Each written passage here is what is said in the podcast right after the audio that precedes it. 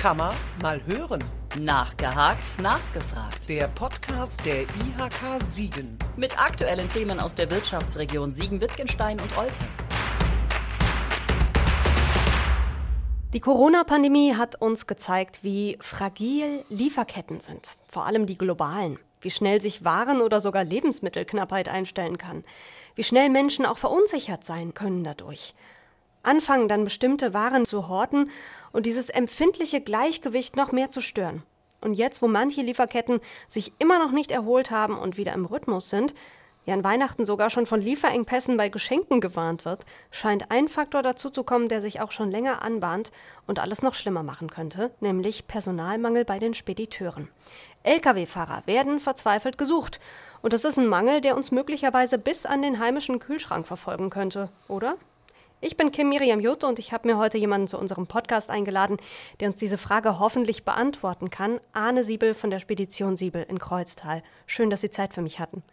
Dankeschön, ja, guten Tag. Herr Siebel, Ihre Spedition ist mit 70 Lkw eine der größten Stahlspeditionen in NRW. Sie fahren also Stahl. Nur, dass wir mal eine Kragenweite von Ihnen haben. Ähm, haben Sie denn gerade in der Firma genügend Fahrer für diese 70 Lastzüge? Die Situation in der äh, Spedition Siebel ist im Moment personell relativ entspannt. Da unterscheiden wir uns möglicherweise von äh, anderen Unternehmen. Äh, das hat sicherlich was mit den Produkten zu tun, mit den Lieferorten und mit den Abholorten, die ja häufig hier im Siegerland oder in Nordrhein-Westfalen liegen und unsere Fahrer daher nicht wochenlang im Fernverkehr unterwegs sind und eigentlich immer die Zielsetzung vor Augen haben, äh, vielleicht ein oder zweimal die Woche, die, die im Fernverkehr unterwegs sind, oder auch zumindest an den Wochenenden immer und grundsätzlich zu Hause zu sein. Das äh, kommt der ganzen Personalsituation sicherlich zugute. Äh, hinzu kommt, dass wir sicherlich wie viele andere Siegerländer Speditionen ein sehr familiäres äh, Betriebsklima pflegen und unsere Mitarbeiter und deren Familien auch gut kennen, die äh, sicherlich auch mit einbinden in äh, Firmenangelegenheiten oder in Abläufe. Sicherlich auch die Corona-Pandemie hat uns da bei dem einen oder anderen äh, Event, den wir sonst schon mal gerne planen, auch einen Strich durch die Rechnung gemacht. Wir hoffen, dass wir das irgendwann wieder nachholen können, um eben auch so den familiären Zusammenhalt im Unternehmen weiter aufrechtzuerhalten. Hinzu kommt, dass wir einen äh, sehr modernen und äh, umweltfreundlichen Fuhrpark haben. Also alle Fahrzeuge sind äh, im Euro 6-Bereich unterwegs. Ähm, wir haben die Fahrzeuge in der Komplettausstattung. Das heißt, die Fahrer haben äh, an Bord eigentlich auch alles, was äh, so ein Fahrerherz begehrt. Äh, von Standheizungen über Standklimaanlagen, entsprechende Kühlschränke oder auch Spannungswandler für eine entsprechende Stromversorgung. Also ähm, die Situation kommt sicherlich auch der Personalfindung zugute. Das spricht sich rum äh, und wir kommen eigentlich äh, im Wesentlichen ohne Stellenanzeigen und Stellenannoncen aus. Die Bewerbungen trudeln schon äh, in regelmäßigen Abständen ein und die Fluktuation ist bei uns auch sehr gering. Es gibt äh, sicherlich immer wieder mal Abgänge aus familiären Gründen oder auch aus äh, äh, Gründen, äh, die vielleicht gesundheitlich bedingt sind oder auch äh, eben halt altersbedingtes Ausscheiden in den Ruhestand. Aber das sind ja ganz normale Abläufe, die andere Unternehmen auch treffen schön zu hören, dass Sie irgendwie auch alles tun, um Ihren Fahrern auch ein, äh, ein tolles Arbeitsklima zu bieten. Das, das, spielt wahrscheinlich auch eine große Rolle. Was würden Sie denn sagen, welche Branchen diesen, dieser Personalmangel jetzt dezidiert trifft? Ja, es ist sicherlich äh, doch schon äh, schwieriger im internationalen Fernverkehr ähm, oder auch in den in den äh, Transporten, die vielleicht in die Ostblockländer gehen, da ist sicherlich das Problem, Fahrer zu rekrutieren, äh, schon schwieriger. Ähm, insgesamt äh, eine Situation, wie sie im Moment äh, in England herrscht, ist äh, in, bei uns in der Bundesrepublik sicherlich noch nicht vorhanden. Aber ähm, man muss natürlich äh, Vorsorge treffen und auch entsprechenden Nachwuchs ausbilden und auch die jungen Menschen oder den Nachwuchs für den Beruf oder das Berufsbild begeistern. Und ähm, es gibt da ja auch andere Bereiche äh, im Baustellenbereich, im äh, Transportbereich von Chemikalien und Flüssigkeiten, äh, oder auch im Bereich Lebensmitteltransport, Getränketransport. Das sind letzteres sicherlich auch Bereiche, wo die Fahrer und Fahrerinnen äh, erheblich mehr in den körperlichen Einsatz kommen müssen. Ähm, da ist eine Beladung häufig äh, äh verbunden mit äh, Transport auf dem Fahrzeug, äh, mit Hubwagen oder mit kleinen Elektroameisen ähm, auf Rampen, auf Verladerampen und da werden die Kraftfahrerinnen und Kraftfahrer schon mit eingebunden, was natürlich ähm, im Gesamtbild die Arbeitszeit, die Tageslenkzeit und auch die körperliche Belastung erheblich anders darstellt als ein Kraftfahrer, der im Bereich der Industriegütertransporte unterwegs ist. Dort ähm, haben sie letztendlich äh, so schwere Produkte, die eigentlich nur mit Hilfsmitteln, Krananlagen, großen Gabelstaplern be- und entladen werden können. Und der Fahrer hat sich schlussendlich eigentlich äh, im Anschluss nur mit der Ladungssicherung beziehungsweise äh, mit dem vernünftigen Platzieren auf dem LKW auseinanderzusetzen. Aber einen körperlichen Einsatz können sie bei einem Keul von 25 Tonnen äh, sicherlich nicht bringen. Da sind sie auf Hilfsmittel angewiesen. Das Fahrzeug muss halt aufgemacht werden, meistens äh, Kranbeladung übers, übers Dach. Aber das sind auch alles äh, moderne Schiebeverdecke. Die anderen Bereiche, äh, vielleicht auch im Baustellenverkehr, im Lebensmitteltransport, verlangen da den Menschen schon mehr an körperlicher Aktivität ab. Das ist so und das sicherlich äh, gibt bei manchem auch dann eben zu bedenken, ob er sich in so einem Berufsbild gerne wiederfinden möchte. Jetzt sind Sie ja auch gut ähm, vernetzt hier in Südwestfalen. Sie engagieren sich ehrenamtlich im Verein der Logistikbetriebe. Ähm, was, was kriegen Sie denn von den anderen Logistikern in Südwestfalen mit? Welche personelle Situation herrscht bei denen und wie viele sind da von, von diesem akuten Mangel betroffen? Das ist eine ganz schwierige Frage, weil das sind auch äh, Dinge, wo man äh, untereinander äh, in den einzelnen Gremien auch nicht gerne drüber spricht. Also mhm. wenn ich äh, offen zugeben muss, dass ich ein Personalproblem habe, dass ich keine Leute rekrutieren kann, dann äh, fragt ja das Gegenüber auch automatisch und direkt, äh, wo liegt das denn dann bei dir da dran? Zahlst du zu schlecht oder hast du schlechte Fahrzeuge oder hast du äh, schwierige Transportbedingungen? Ähm, deswegen, äh, ich denke mal, so 30 bis 40 Prozent der Betriebe sicherlich schon mit Personalproblemen kämpfen. Das zieht sich aber ja nicht nur über den Bereich der Kraftfahrer hin. Es gibt auch innerhalb der Logistik. Andere Bereiche, wo man an personelle Grenzen stößt, wo Nachwuchsprobleme da sind und äh, Natürlich, äh, Kraftfahrer äh, ist was ganz Wesentliches. Wenn ich in einem Lagerbereich, äh, wo ich eigentlich mit fünf Mann arbeiten muss, äh, plötzlich nur vier Leute habe, weil einer ausfällt oder weil ich zu wenig Personal habe, dann kann man das in gewisser Weise durch Mehrarbeit der anderen auffangen. Aber wenn ich einen Lkw-Fahrer nicht habe, dann steht das Fahrzeug still, weil ohne Mensch fährt heute noch kein Lkw. Und äh, das ist eben genau der Punkt. Lkw und Fahrer ist eine Einheit und wenn da einer fehlt, äh, steht ein Fahrzeug still.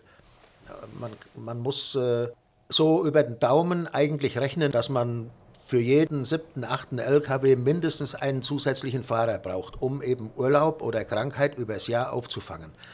Das heißt, äh, dann ist die Rechnung relativ einfach. Wir äh, bewegen uns mit ca. 75 Fahrzeugen auf der Straße und wenn man dann äh, einfach sagt, wir gehen mal ein bisschen auf Nummer sicher und äh, sagen mal so für jeden siebten, achten brauchen wir einen zusätzlichen Mann, dann haben wir mindestens einen Bedarf an zehn oder elf sogenannten Springerfahrern, die aber auch fest eingestellt sind, also keine Aushilfen, die dazu da sind, um Urlaub und Krankheit übers Jahr aufzufangen, die also die längerfristige Vertretung auf einem Fahrzeug machen. Und das sind eigentlich ja ganz, ganz wichtige Menschen, weil die müssen sich äh, mit verschiedenen Produktbereichen, mit verschiedenen Verkehrsbereichen, mit verschiedenen Lkw-Markensorten auseinandersetzen können. Die müssen eigentlich mehr können wie der Stammfahrer, der seit Jahren schon mit seinem LKW, ich sage einfach mal, mit der Marke verheiratet ist und dort seit Jahren mitfährt.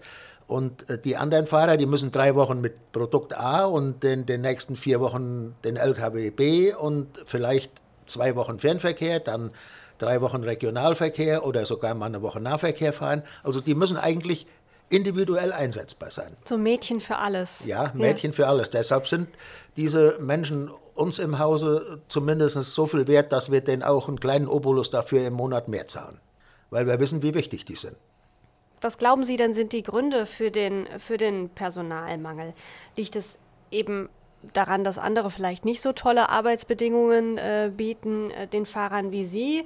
Äh, dann am Geld, haben Sie ja eben schon mal, schon mal überlegt. Oder äh, liegt es daran, dass nicht mehr so viele junge Menschen diesen Beruf aus irgendwelchen Gründen ergreifen wollen? Die aktuellen Bedingungen, da haben wir ja eben schon drüber gesprochen. Mhm. Äh, ich möchte eigentlich mehr auf das Thema Ausbildung und Gewinnung von Nachwuchskräften eingehen. Natürlich haben wir auch in der aktuellen Zeit und in den letzten, ja, ich sage einfach mal vier Jahren, fünf Jahren, einen enormen Verlust an langjährigen Kraftfahrern mit einer hohen Qualität. So aus den Jahrgängen, äh, ich sage einfach mal 1955 bis äh, 1965 stammen. Hm. Da sind häufig Menschen bei, die also nach einem Schulabschluss einen Beruf erlernt haben, einen handwerklichen oder einen äh, Beruf in der Industrie, gerade auch hier in, im Siegerland.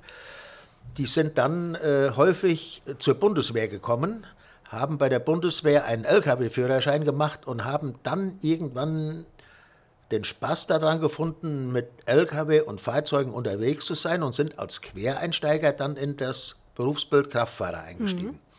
Äh, diese Generation ist jetzt an dem Punkt, wo man ganz normal in, in die Rente geht. Nächste Generation, die dann letztendlich gefehlt hat, wo man auf solche Berufe wenig geachtet hat oder auf den Nachwuchs.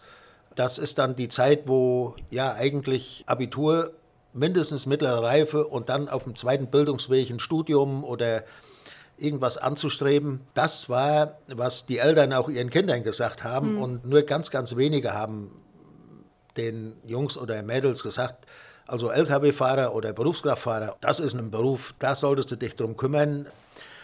Es hat immer welche gegeben, die von dem Fieber angesteckt wurden, Lkw-Fahrer sein zu wollen oder Berufskraftfahrer und äh, dann eben auf die Eltern nicht gehört haben. Aber die eigentliche Attraktivität ist nicht da gewesen. Jetzt wirbt man auch seitens der Schulen, auch seitens der Logistikbranche seit einigen Jahren verstärkt und mit Nachdruck für das Berufsbild Berufskraftfahrer. Bereich Personenverkehr, Bereich Güterverkehr, das ist letztendlich egal, die Probleme sind überall gleich. Ja, und äh, wenn sie dann aber schlussendlich, und jetzt komme ich zu dem eigentlichen Kernproblem vielleicht, den jungen Menschen oder auch den Schulen versuchen zu vermitteln, dass ein Lkw-Fahrer heute nicht ein Mensch ist oder eine Lkw-Fahrerin, die vielleicht gerade soeben einen Führerschein schaffen muss, sondern eine qualifizierte äh, dreijährige Berufsausbildung hinlegen muss, wo das Anforderungsprofil auf einem sehr hohen Niveau liegt. Ich ähm, kann das ein bisschen beurteilen, weil ich äh, seit vier Jahrzehnten in der gewerblichen Berufsausbildung tätig bin. wow. Und daher kann ich auch ein bisschen beurteilen, wie die Messlatte gelegt ist. Der Einstieg in den Beruf wird auch heute noch häufig von Schulen und Bildungsträgern falsch eingestuft. Man glaubt, jemand mit schwachen schulischen Leistungen, der vielleicht in der heimischen Industrie, Metallindustrie oder wo auch immer keinen Fuß fassen kann, den lassen wir mal Berufskraftfahrer werden. Die Anforderungen im Bereich der Mathematik, im Bereich der Logistik, Streckenplanung, Tourenplanung, die in der Berufsausbildung abgefordert werden, aber auch nachher im Beruf. Den Umgang mit Frachtpapieren, den Umgang mit elektronischen Geräten, mit der modernen Hightech-Technik im Lkw. All diese Hürden werden oft unterschätzt und äh, so kommt es dann, dass man im Berufsbild äh, Berufskraftfahrer häufig Leute hat, die ihre Ausbildung abbrechen. Die einfach merken, es ist nicht mein Beruf, ich habe mir das anders vorgestellt. Ich habe gedacht, anfangen, Führerschein machen, in der Steuer setzen, losfahren. Das ist weit gefehlt. Und im Vergleich zu anderen Berufen geht es ja letztendlich beim Berufskraftfahrer los. Er muss bei vielen Firmen auch einen Eignungstest machen, den muss er als erstes bestehen. Dann muss er eine medizinische Untersuchung machen, das heißt, er muss gesundheitlich so geeignet sein, dass ihm keine Hürden und Hindernisse in den Weg gelegt werden, um den Führerschein C, CE, B für den Omnibus zu erwerben. Dann sicherlich sinnvoll auch noch die von der Berufsgenossenschaft verlangte Grundsatzuntersuchung G25, also auch eine medizinische Untersuchung. Wenn er die Dinger schon mal alle bestanden hat, dann fängt er mit der Ausbildung an. Dann melden Sie den jungen Menschen zur Fahrschule an. Dann kommen unsere Behörden ganz schnell dahinter und sagen, oh, der junge Mensch ist ja noch keine 21. Mindesteinstiegsalter für den Führerschein C, CE oder B, BE. Trotz den bestehenden Ausbildungsverträgen verlangen dann Führerscheinbehörden, dass diese jungen Menschen zusätzlich eine MPU machen müssen. Ob er geeignet ist, in den jungen Jahren ein großes Fahrzeug zu führen. Dann kann es passieren, du meldest den ja nicht am ersten Tag der Ausbildung zum Führerschein an, dass der junge Mensch vielleicht nach sechs Monaten Ausbildungszeit, Grundausbildung äh, im Bereich Werkstatt, Fahrzeugtechnik und so weiter, vielleicht schon bei der MPU wieder durchfällt. Und das nächste Mal dann quasi die Lust verliert, weil er sagt, nochmal wiederholen, mache ich das, nee, da lass mich lieber, ich mache was anderes, ich gehe. Hat er die bestanden, da geht es zum Führerschein. Der Lkw-Führerschein kostet den Ausbildungsbetrieb auch etliche tausend Euro. Und äh, dass man bei einem Führerschein durchfallen kann, ist äh, manch einem sicherlich schon passiert und äh, ist natürlich auch schon wieder ein Faktor, der zur Aufgabe führen kann, zur Aufgabe der Ausbildung. Also Führerschein ist bestanden, der junge Mensch in der Ausbildung kommt irgendwann auch ans Lkw-Fahren, dann macht er die vorgeschriebene Zwischenprüfung, da kann er nicht mehr durchfallen, das ist ein wenig geändert worden, aber da kann man auch schon erkennen, in welchen Bereichen muss man noch nachlegen oder wo wird es nachher bei der Abschlussprüfung sicherlich bei diesem oder jenem Kandidaten haben. So, und dann geht es auf die Abschlussprüfung zu und äh, die ist ja auch wieder vielschichtig mit äh, einer schriftlichen, mit einer mündlichen, mit einer praktischen Prüfung, mit technischen Fragen zum Fahrzeug, zum Ablauf, mit auch Fragen zum Thema Versicherungen. So ein Rundumwissen ist es So ein dann, Rundumwissen. Ne? Ja. Man muss geografische Kenntnisse haben, man muss nach wie vor eine Routenplanung in der Prüfung machen ohne Navigationsgerät, mit einem Straßenatlas und mit einer Kette.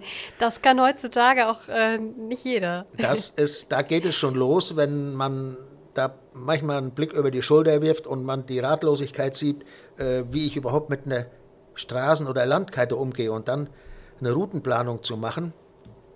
Eigentlich nicht Kernaufgabe des Berufskraftfahrers, das macht eigentlich ein Disponent in der Firma und gibt dem Fahrer eigentlich Sachen vor aber man weiß nicht in der Ausbildung, wo landet ein Berufskraftfahrer mal in welchem Unternehmen, wenn er nachher in einem kleinen, ganz kleinen Unternehmen ankommt, wo der Chef auf dem einen LKW und der Kraftfahrer auf dem anderen LKW sitzt, dann ist man vielleicht mehr auf sich allein gestellt. Da sind sehr viele Dinge bei, die mir persönlich einleuchten, die ich auch verstehen kann, wo ich auch äh, weiß, dass es sinnvoll ist, die zu fragen. Aber wenn ich einen Auszubildenden, der einen Führerschein bestanden hat, der vor offiziellen Behörden seine Fahrprüfung abgelegt hat, der auch schon einen Führerschein in der Hand hat, dann bei der Abschlussprüfung zum Berufskraftfahrer nochmal eine einstündige Fahrt auf öffentlichen Straßen hinlegen muss, mit einem Prüfer, dann ist ja da schon wieder die nächste Hürde, die überwunden werden muss.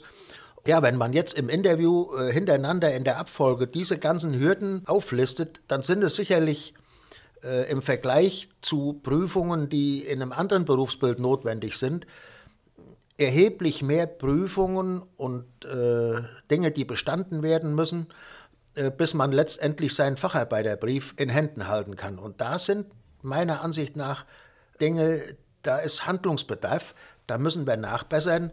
Diese Fahrt auf öffentlichen Straßen, die ähm, Wieso muss ich das nochmal unter Beweis stellen, wenn ich im Besitz der Fahrerlaubnis bin, vielleicht schon 24 Monate oder vielleicht schon länger?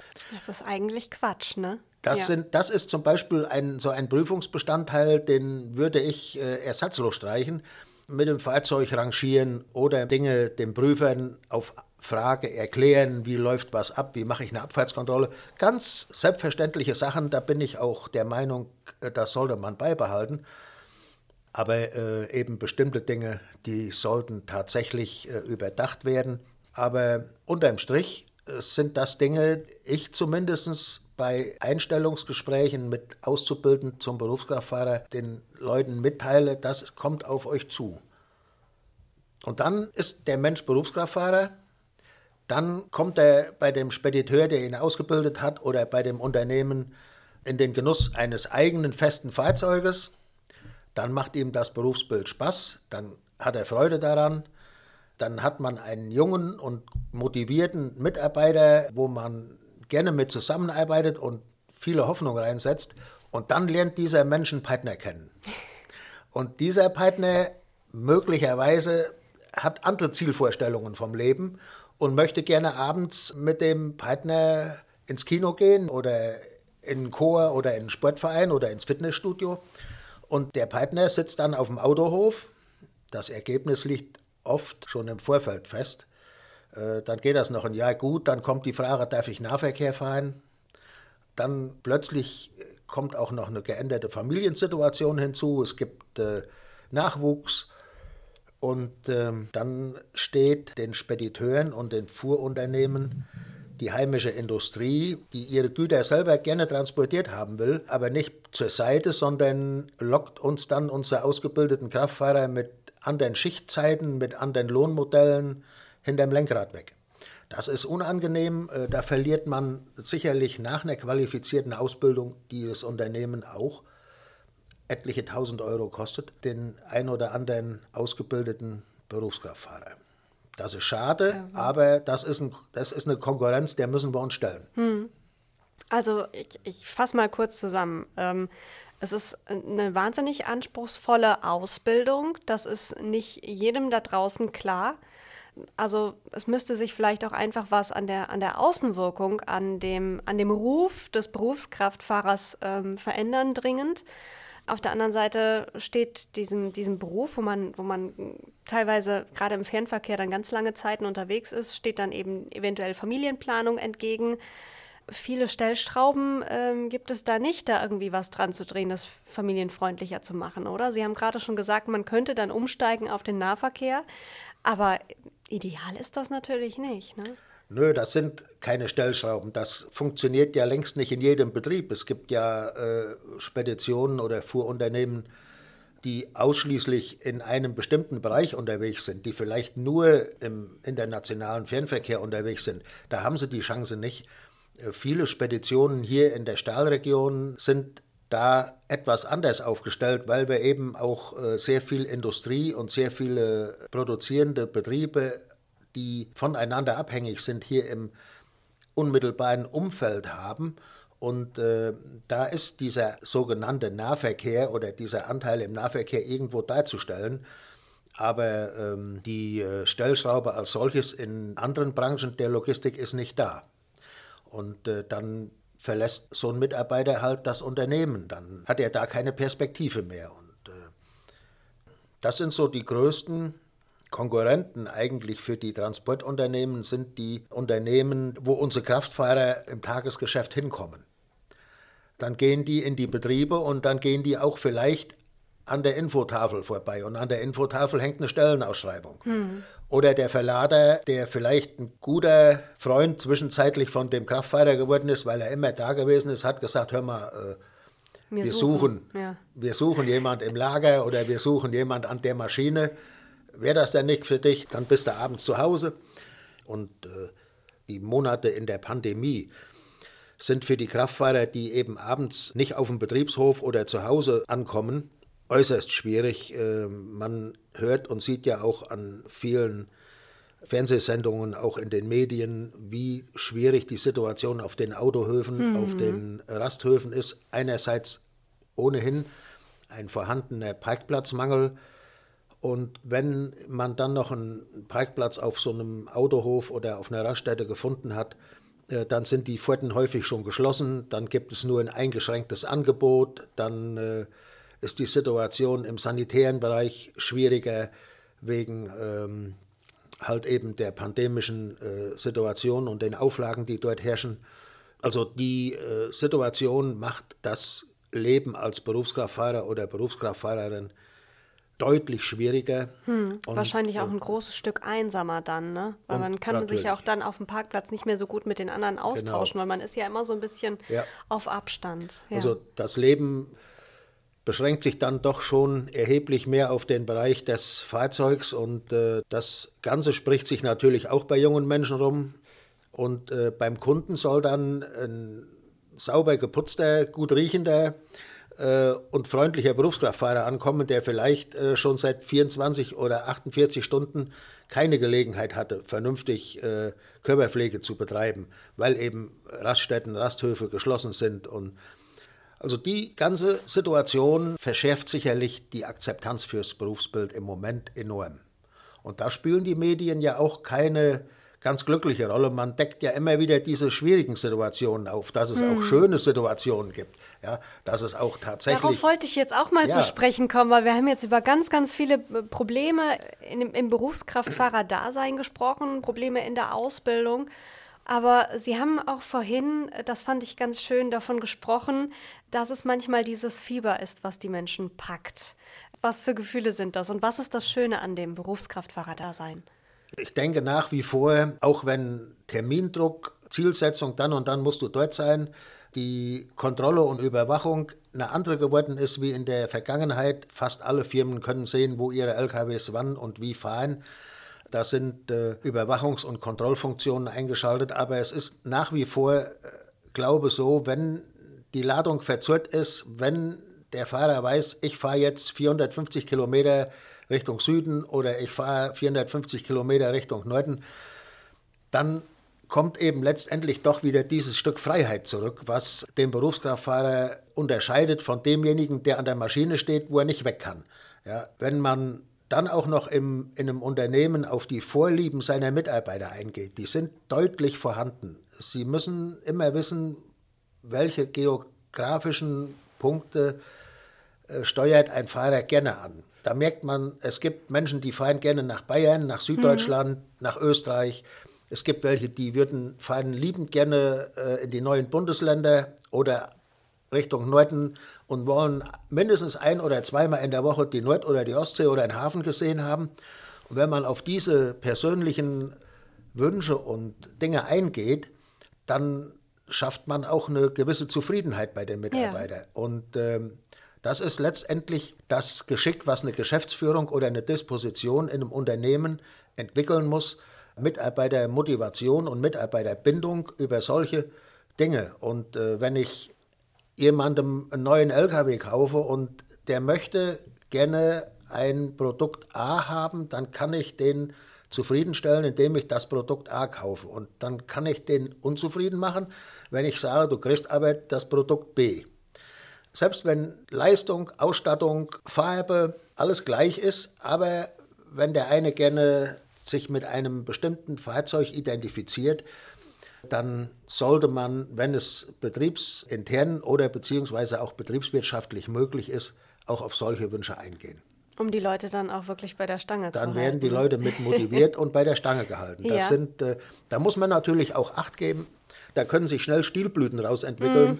Man muss da ja auch an eine gewisse Identität im Fuhrpark denken oder auch an Ersatzteilversorgung, Reparaturen und ja, genau. all solche Dinge. Also betriebswirtschaftlich muss das schon ordentlich beleuchtet werden. Mhm. Was kriegen Sie denn von, von Ihren Azubis? Sie haben ja, glaube ich, mindestens zwei Azubis gerade im, im Betrieb, ne? Also wir haben durchschnittlich äh, in jedem Ausbildungsjahr zwei bis drei ja. Auszubildende zum Berufskraftfahrer. Mhm. Wir äh, überziehen die Ausbildungsquote nicht. Ich, ja, ja, man äh, will die ja nicht, durch, ich, die, durch die anspruchsvolle Ausbildung kriegen. Ne? Ich, ich, kann, ja. ich kann mich mit zehn Auszubildenden äh, brüsten und davon habe ich dann 70 Prozent Abbrecher. Mhm. Äh, das macht keinen Sinn. Das will man Macht nicht. auch auf dem Arbeitsmarkt dann keinen nee. Sinn. Aber was kriegen Sie denn von denen gespiegelt? Ähm, sind die schon infiziert mit diesem Kraftfahrerfieber? Und ähm, Erzählen die Ihnen auch schon mal, was Familie und Freunde über Ihren Beruf denken? Kriegen Sie da auch schon mal gespiegelt, ähm, ja, was für einen Stand die Ausbildung zum Berufskraftfahrer eigentlich hat?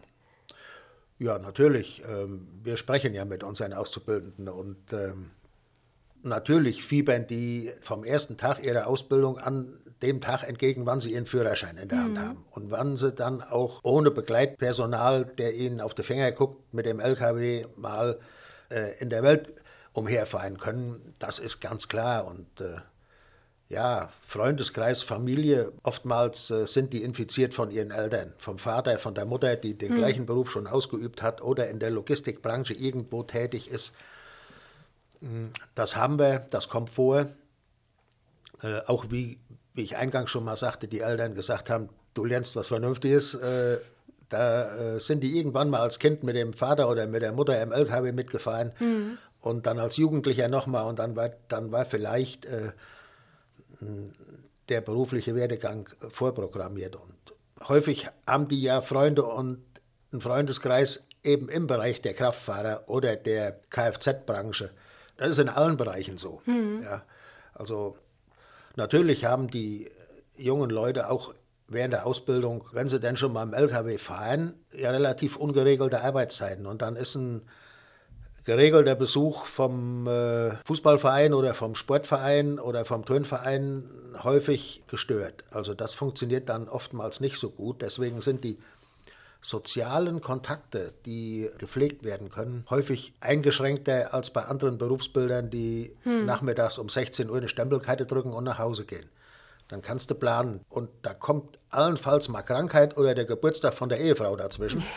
Aber beim Berufskraftfahrer kommt jeder Stau, jede Hemmnisse bei der Beladung, jede Panne am LKW, mhm. alles dazwischen und die Planungen sind schwieriger. Jetzt würde ich gerne mal an dieser Stelle ähm, mit einem äh, Klischee mit Ihnen aufräumen. Und zwar, äh, weil man eben auch viele äh, Lkw mit, mit bulgarischen und rumänischen Kennzeichen sieht, dass es mittlerweile für viele Speditionen dann einfacher ist, sich einfach Berufskraftfahrer irgendwie aus dem Ausland, äh, speziell aus den Ostblockstaaten zu holen oder dass eben Firmen direkt eben Speditionen dort beauftragen. Wie ist das tatsächlich? Das ist eine ganz, ganz schwierige Frage. Wenn wir eine globalisierte Welt haben, dann muss ich da letztendlich auch mit leben, dass ich äh, Kraftfahrer und äh, Unternehmen und Spediteure aus anderen Teilen der Welt oder Europas auf der Straße hier bei uns wiederfinde. Dass da sicherlich erhebliche Gefälle bestehen, was die Entlohnung anbetrifft und was vielleicht auch die Ausstattung der Fahrzeuge bzw. auch die Ausbildung der Kraftfahrer anbetrifft, das ist ganz, ganz klar und das liegt auch auf der Hand. Schwierig wird die Situation dann für den deutschen Transportunternehmer oder für die Branche, wenn ich dann preislich Äpfel und Birnen vergleiche. Und äh, dann wird die Situation schwierig und äh, ja, dann ist kein Gleichgewicht mehr da. Äh, wir haben sicherlich die Situation, dass wir diese Partner auf der Straße haben, da müssen wir mit leben. Wir müssen uns äh, dann eben durch Qualität und durch bessere Mitarbeiter durch gut ausgebildete Mitarbeiter müssen wir dann eben unsere Fähigkeiten und Qualitäten unter Beweis stellen. Ja, manche Preise sind halt dann manchmal nicht zu schlagen, aber wie Sie schon sagen, dann muss vielleicht in dem Punkt die Politik eingreifen. Also ich denke mir, die deutschen Speditionen irgendwie wettbewerbsfähiger zu machen, ähm, vielleicht die, die Ausbildung, wie Sie eben schon gesagt haben, die Prüfungsvoraussetzungen ein bisschen zu verändern und ähm, das auch ein Umdenken an den Rastplätzen passieren muss, dass mehr Parkplätze da sein müssen, bessere hygienische Voraussetzungen. Ist das jetzt der Punkt, wo die Politik eingreifen muss?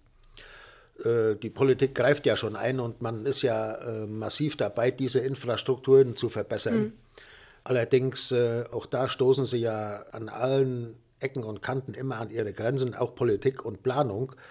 Sobald wie einer einen Stift in der Hand nimmt und erweitert eine Parkplatzanlage an der Autobahn, wo vielleicht oder möglicherweise 40 Bäume weichen müssen oder wo Grünflächen weichen müssen, dann wissen Sie auch besser wie ich, welche Klientel dann auch wieder mit dem Plakat da steht. Die Plakate, die die hochhalten, sind auch irgendwann mal auf einem LKW gewesen. Ob mhm. auf einer Papierrolle oder äh, als Pappdeckelbögen oder wie auch immer. Ja, da begreift nicht jeder die Zusammenhänge. Die ne? Zusammenhänge hat dann offensichtlich noch nicht jeder begriffen. Also äh, das Produkt LKW wird sicherlich ganz schnell von der Bildfläche nicht verschwinden, hoffentlich nicht. Auch die Umwelttechnik, die an einem LKW in den letzten, und ich begleite dieses Geschäft ja nur auch schon seit vielen, vielen Jahren, hm. Einzug gehalten hat, ähm, das sind schon äh, enorme Fortschritte. Wenn Sie heute mit einem 40 Tonnen schweren LKW im Stahl- oder Industriegüterbereich äh, sich auf der Straße bewegen und äh, das Fahrzeug keine 30 Liter Diesel auf 100 Kilometer verbraucht, und wenn Sie das dann mal auf einen Pkw runterbrechen, ja, der vielleicht zwei Tonnen wiegt und der, wenn er sparsam ist, äh, sechs Liter verbraucht, dann wissen Sie, dass der LKW das 3-Liter-Auto schon lange erfunden hat. Und das sind Dinge, Rußpartikelfilter, abgasgereinigte Motoren, Euro 6 Motoren, äh, geräuscharme Reifen.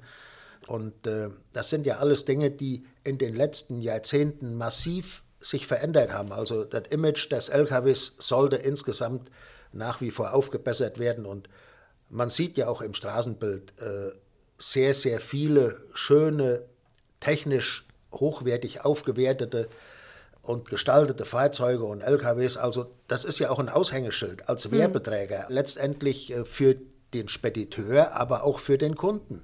Und äh, vergammelte LKWs, Schrottkarren, ich glaube, die heimische Speditionsbranche ist da eher in einem Wettbewerb, wer hat den schönsten, wer hat den besten LKW eingestiegen, als äh, umgekehrt zu sagen, bei wem fallen die Räder als erstes ab. Ja. Also ja. Muss man ganz ehrlich sagen. Also man muss eigentlich eher sagen, der Ruf des Lkw-Fahrers muss äh, bereinigt werden, auch der Ruf des LKWs muss bereinigt werden und äh, deutsche Speditionen müssen mit ihren qualitativ hochwertigen und deutlich umweltfreundlicheren Fahrzeugen als äh, manch, manch andere Kiste aus Europa, die hier rumfährt, äh, einfach wettbewerbsfähiger gemacht werden. Ja. ja?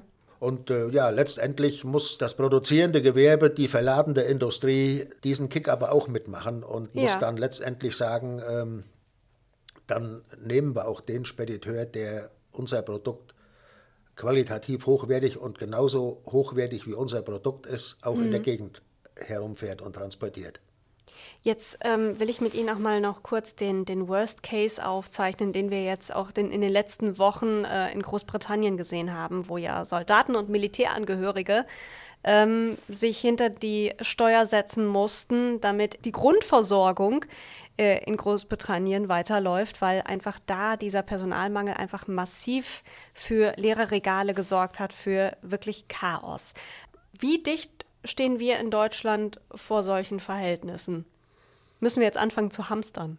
Das ist eine Frage, die kann ich Ihnen und möchte ich Ihnen an dieser Stelle nicht beantworten, weil äh, man erlebt sicherlich enorme Schwankungen, was die Versorgung mit bestimmten Produkten anbetrifft. Mhm. Auch äh, in der Stahlbranche sind Situationen eingetreten, die man eigentlich aus der Vergangenheit nicht gekannt hat, was Verknappung oder Bevorratung von bestimmten Produkten anbetrifft. Das hat sicherlich viele Einflussgrößen, äh, die in der globalisierten Handelswelt zu suchen sind. Ich denke, dass wir äh, mit vernünftigen Strukturen an diesem Punkt noch nicht angekommen sind. Aber das ist eine persönliche Meinung.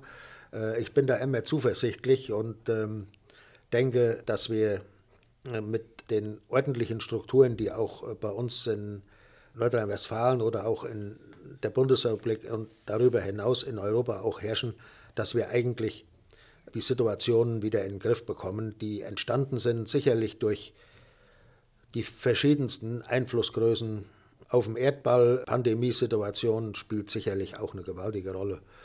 Und äh, wir hoffen, dass wir sicherlich die Situation auch wieder in den Griff bekommen. Es ist schwierig im Moment es geht äh, auch in den Bereichen der Fahrzeugbeschaffung oder in dem Nachschub an Fahrzeugen schleppender als in der Vergangenheit. Mhm.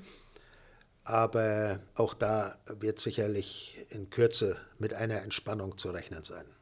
Das beruhigt mich jetzt sehr, dass Sie da so zuversichtlich sind, äh, als jemand, der dann so nah dran ist an der Branche.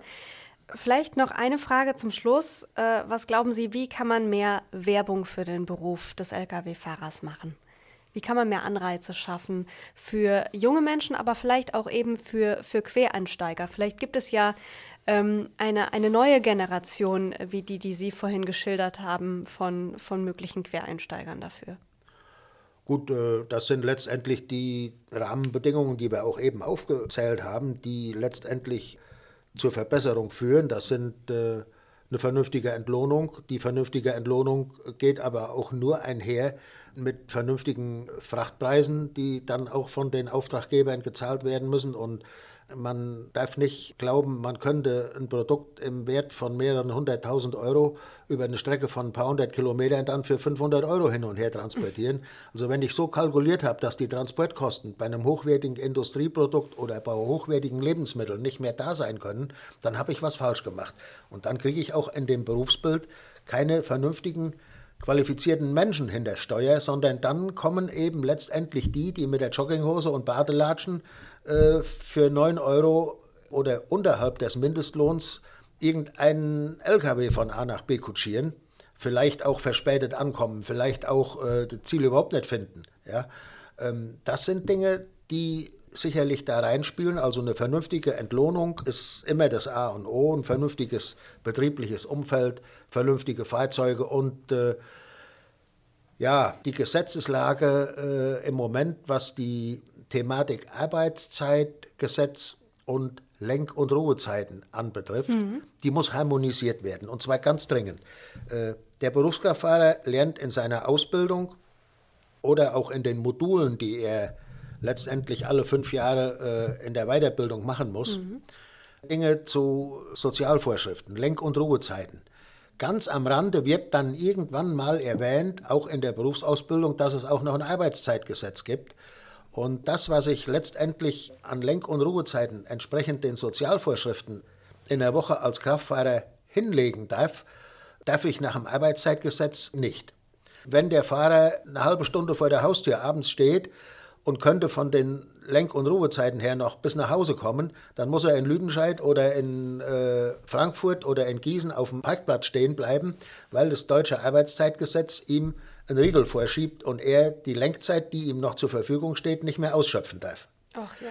Das sind Dinge, die sind sehr, sehr schwer rüberzubringen, aber unsere kontrollierenden Behörden machen im Moment eins, kontrollieren genau in die Richtung und machen sowohl dem Kraftfahrer als auch dem Transportunternehmer damit erhebliche Probleme. Gut, da kann man auch sicherlich äh, eine Menge Geld mit verdienen für den Staat. Äh, es gibt ja auch dafür dann wieder ein Bußgeld- und Strafenkatalog. Also das sind Dinge, äh, da muss äh, sicherlich deutlich eine Harmonisierung her. Das können Sie nicht vermitteln. Das können Sie keinem jungen Menschen vermitteln, der diese beiden schwierigen Gesetze übereinander bringen muss. Das wird schon für Computer bzw. für Rechner in Speditionsunternehmen schwierig, wo die digitalen Daten von den Tachographen verwaltet werden.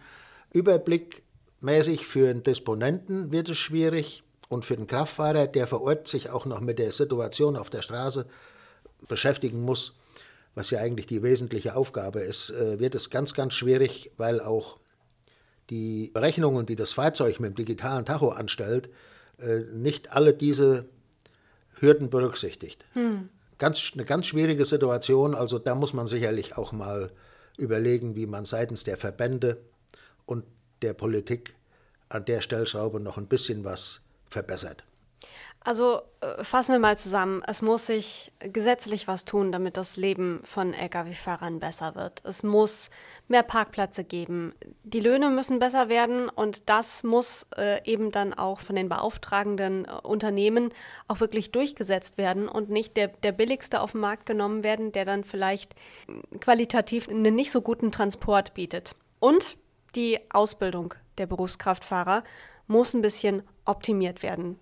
Also es gibt ganz viele Stellschrauben, an denen man drehen muss und an denen man drehen kann, um den Personalmangel bei den Berufskraftfahrern aufzufangen. Danke, Herr Siebel, dass Sie mit mir über dieses Problem gesprochen haben und auch eben über die vielen möglichen Lösungen, die man einfach nur mal angehen müsste. Ich wünsche Ihnen alles Gute und uns allen, dass äh, der Worst Case wie in Großbritannien, dass es niemals dazu kommt. Aber es stimmt mich wirklich äh, zuversichtlich, dass Sie da auch so optimistisch sind. Vielen Dank. Bitte sehr. Gerne geschehen. Man mal weiterhören. Auf der Homepage der IHK Siegen finden Sie diesen und weitere Podcasts. Hören Sie mal rein.